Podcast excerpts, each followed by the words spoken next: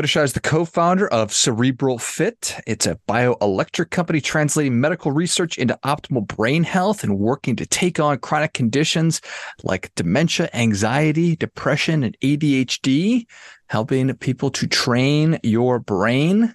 Guy, excited to ha- have you on. Welcome. Thank you for having me. Delighted to be here. Yeah. Tell us a little bit about your personal life, more about your work, and why you do what you do. Sure. So I've been a practitioner for a little over 30 years. Started off in what's called integrative manual therapy. Um, and then I've always had kind of a parallel track, just kind of a, you know, the entrepreneurial side of me. So I, you know, also worked creating uh, integrative clinics along the way. Worked as a consultant. So I, you know, University of Minnesota created one of the first um, integrative clinics in the student healthcare system but at the same time, kind of um, maintained a private practice. And then eventually left the U, started my own clinic, Bhakti Wellness Center. To eventually, we grew into be one of the largest integrative uh, medicine clinics in the country, kind of, and I'd say largest and most diverse. You know, in that we had uh, MDs, chiropractors, mental health, traditional Chinese medicine, uh, massage, body work, acupuncture, you know, coaches, hypnotherapy, a very eclectic group of people uh, all working together, you know, in an integrative manner to support, um, you know, optimal patient outcomes. So that's been my my my baby for about 18 years is has been that, and and then again, kind of back to my, you know, personal career as a practitioner, um, integrated manual therapies to bioelectric medicine, and then more specifically into brain health and working in neuroimaging, uh, neurofeedback, neurostimulation, um, and brings me roughly to today. Here we are. So, what was, I, I imagine you are a very, very curious person who's always pulling strings and following where they go and interested in learning. Um, what was it about, or, or or what was it that said, you know what, it's time to it's time to start this company? Sure. So, um, Cerebral Fit, you know, really the where that came from was my partner, Dr. Jeff Grobot, Biomed Center uh, there in Arizona, um, he and I, just as two uh, veteran clinicians, you know, he's got a couple of big clinics, I've got a couple of big clinics, and and he was interested in what I was doing in bioelectric medicine, and so he flew some of his clinic staff up to my clinic, and we spent some time together looking at processes, and um, but in that conversation was was just our own kind of acknowledgement of the challenges of working with um, large staffs, some of the inefficiencies of a brick and mortar clinic, and then what technology has brought us uh, today in terms of ability to do healthcare uh, at home in with many, you know, often more efficiencies than what we can do in the clinic. So between the two of us, just seeing that we, you know, had this very similar path and set of frustrations and visions, we you know, collaborated formed Cerebral Fit, where we use bioelectric medicine, so mostly devices, to uh, put together treatment plans for people to do it at home care, and then that's that's really what we do. So that was the you know the impetus was how do we um, make healthcare more efficient, and then how do we as practitioners uh, lower the stress level in our lives, and and those two ideas led to Cerebral Fit. Excellent. So, for people who are experiencing chronic conditions, walk me through what they, they put something on their head. Sure. Yeah. Yeah. Great question. So, maybe I'll just quickly say um, like what our products are. So, talk about putting it on your head. So, we have our near infrared helmet. And then we have an audiovisual entrainment system. So, glasses for photic entrainment, headphones for auditory entrainment, and then transcranial stimulation. So three modalities in one device. Fantastic little device. Then we have a nasal laser and ear lasers. So that's in one device, nasal laser, ear laser in one device. And we've got a series of uh, red light mouth guards. So we can work on oral health as well. So getting light into the oral cavity. And then uh, microcurrent therapy and then we have panels for red infrared light for the body. And so that's kind of the array of devices right now. Uh, I imagine that that will expand over time, but but this is our we have seven devices that we use. We focus primarily on the brain, but we also do bodies. But but with cerebral fit, we really are front facing as brains and primarily neurodegenerative conditions. So dementia, Parkinson's, dystonia, things of that nature. Um, and then, but that extends to, say, for example, macular degeneration, which you could say is dementia of the eye. And actually, one of the earliest places that that dementia can be uh, assessed or predicted is on the retina and what's happening in the retina. And a person might be presenting with something that seems like macular degeneration, but is really the prelude to um, you know a full-on dementia.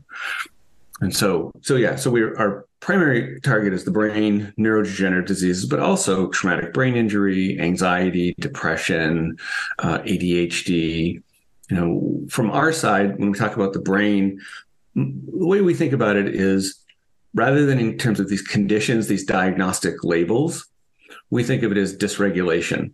Like for us, everything is just dysregulation. And if you can regulate the dysregulation, we can often uh, ameliorate uh, somebody's symptoms. And, you know, in a, in a way, it makes complete sense to think about it in this kind of simple form, but it's not how our healthcare system looks at it. It will take something like um, schizophrenia and ADHD and see them as completely different. When, from a brain standpoint, they're actually not that different in terms of it, the nature of the dysregulation, where it's happening, the areas that are involved uh, are different, but the nature of the dysregulation itself is actually remarkably similar. So, dysregulation, if you would give me a quick definition of that.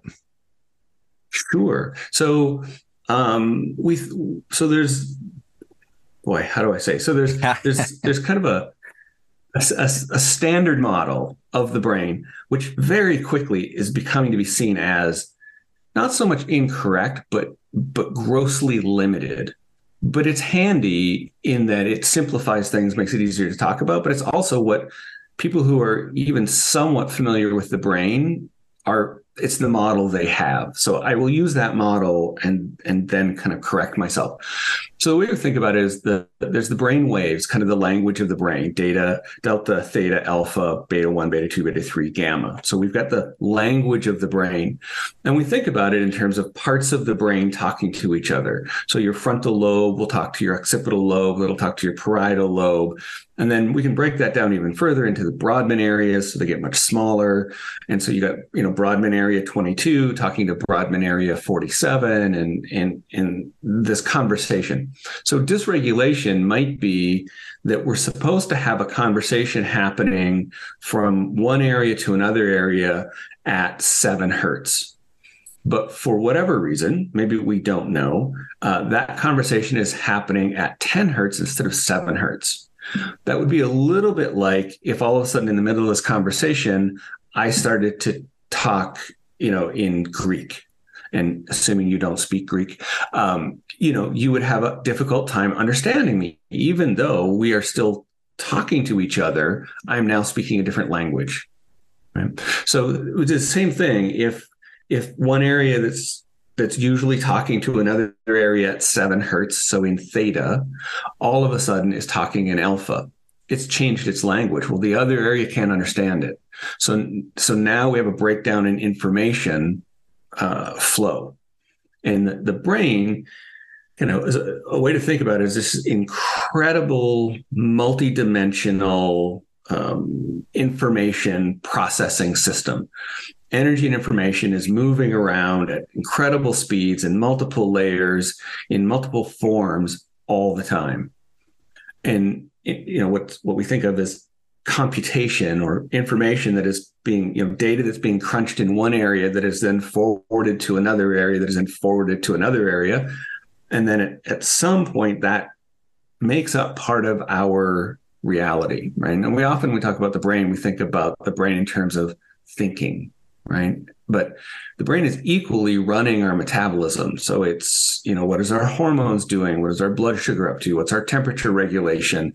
How is our, what are, you know, our organs? What are they producing? Is our intestines digesting? Or so the brain is running all of it.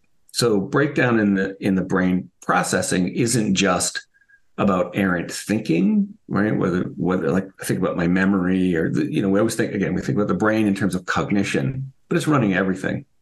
So when we have this kind of breakdown in communication, it erodes the information that's moving through. So then the system, and whether it's thought, uh, executive function planning, or digestion, um, is operating on degraded information. You know, the way I like to think of it is if you're listening, you know, for those of us who are old enough to remember radios that you turn the dial, right? And the little thing moves along the copper sure. wires.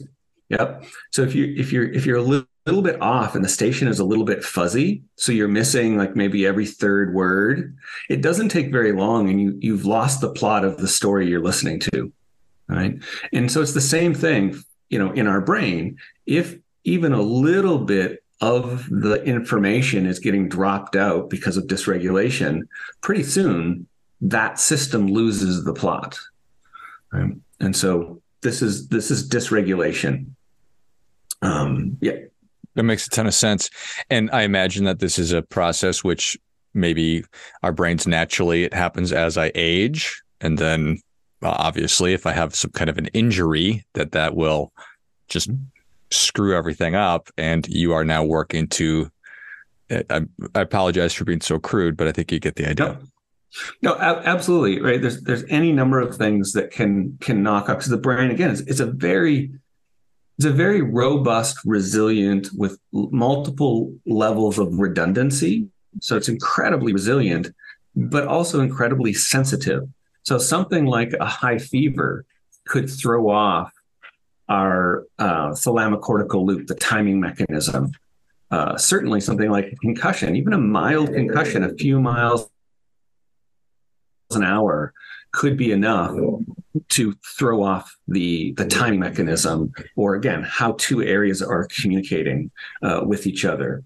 And and so it does. It, again, it can take very little to to do it. And on the other hand, you know we we know like in you know in some of the the kind of um, non neurotypical uh, side of things, whether it's in psychology or neuroscience, there can be people who are living a completely normal life, even a high performance life, and find out they have a condition uh, called hydrocephaly, where they have um, compared to a you know kind of a neurotypical brain, they only have a fraction of the amount of of brain yet they're living a completely normal life and never would have known unless something had happened that led them to have an MRI, find out that they have this condition. So, so again, this the conundrum of the brain and its complexity. Yeah. It's fascinating. So, yeah. Should everybody be paying attention to this or just when I notice things are going wrong? Sure. That's a fantastic question. So many of our devices I refer to as the toothbrush of the brain, right? Which is we brush our teeth twice a day, every day for as long as we want to have teeth. And when you're done with your teeth, stop brushing, right? And the brain is the same way, right? We should be doing something to directly take care of it. And for the most part, the longest time in medicine, the the brain has been kind of this locked box. We've had to go at it indirectly. So we talk about diet and lifestyle, which is still a big part of, say, the Bredesen protocol for uh, addressing dementia. They're primarily focused on uh, diet and lifestyle, which is important, but it's an indirect approach. Or take psychology, an indirect approach to the brain through the mind. Fantastic.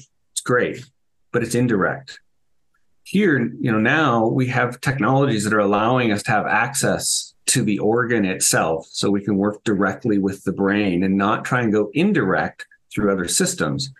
So something like transcranial photobiomodulation, so the helmet with near infrared light that we can get, uh, you know, into the brain, or the audiovisual entrainment device, which speaks the language of the brain in that it uses the brain waves through pulsed light to change uh, neural firing patterns.